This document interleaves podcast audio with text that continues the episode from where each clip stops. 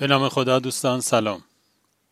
یکی از مدلایی که اجازه نمیده آدم از موضوعات زندگیش لذت کافی رو ببره این برنامه‌ای که آدما به خودشون دادن که هر عملشون باید یه ما به ازای فوری و ملموس داشته باشه.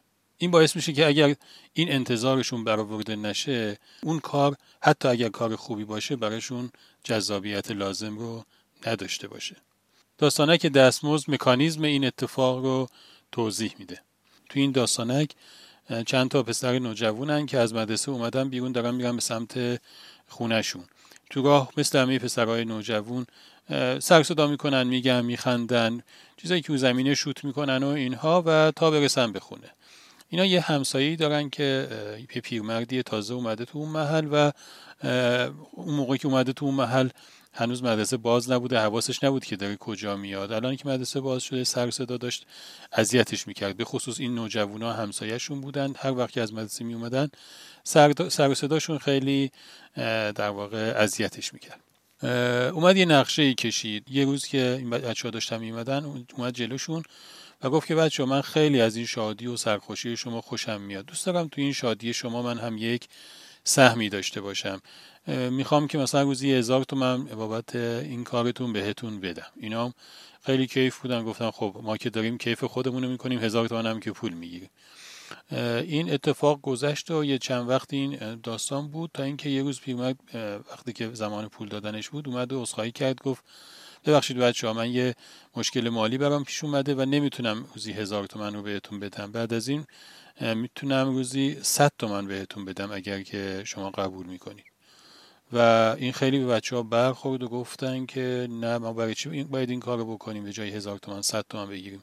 اصلا ما این کار رو انجام نمیدیم. و از فرداش دیگه مراقبت می‌کردن که مبادا در واقع اون کار رو مجددا انجام بدن. خب این یعنی این که همون نقشه ای که پیرمرد کشیده بود جواب داده بود.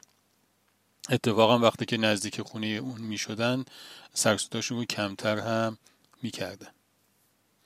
مکانیزم جالبیه.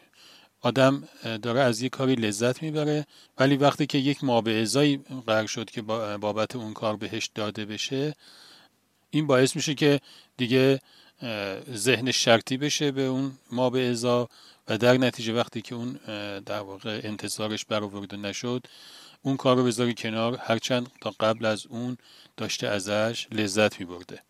از سیاق قصه اینجوری میشه فهمید که انگار شیاطین هم در واقع این داستان رو شارژ می‌کنن. یه جوری علاقه دارن که این اتفاق بیفته.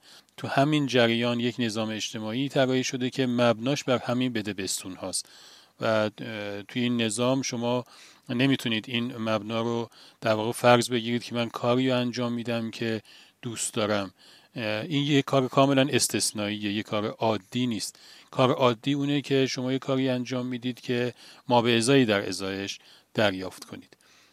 توی روابط انسانی هم داستان همینه. اگر آدم بتونه این مدل رو بفهمه و نقطه مقابلش رو بتونه بازی بکنه یعنی اینکه این انتظارات رو خط بزنه اون وقت این عامل شکست توی این ارتباطات کنار میره.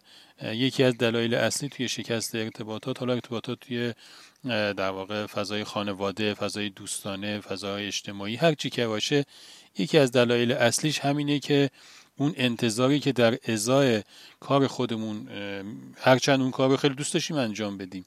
ولی وقتی که اون انتظارمون برآورده نمیشه انگار یک درکی توی اون ارتباط ایجاد میشه. توی افقهای خیلی بلندتر هم خیلی برام جالبه که این مدل انبیا که میگن که همشون بلا استثنا انگار حسشون این بوده که ما در ازای کاری که انجام میدیم با اینکه کار خیلی بزرگی دارن انجام میدن ولی انتظار هیچ دستمزدی و از هیچ نوعش ندارن. خود این هم نشون دهنده اینه که مأموریتی که مأموریت الهی که به این شخصیت های بزرگوار داده شده از این نقطه هم در واقع دچار شکست نشه. خدا نگهدار.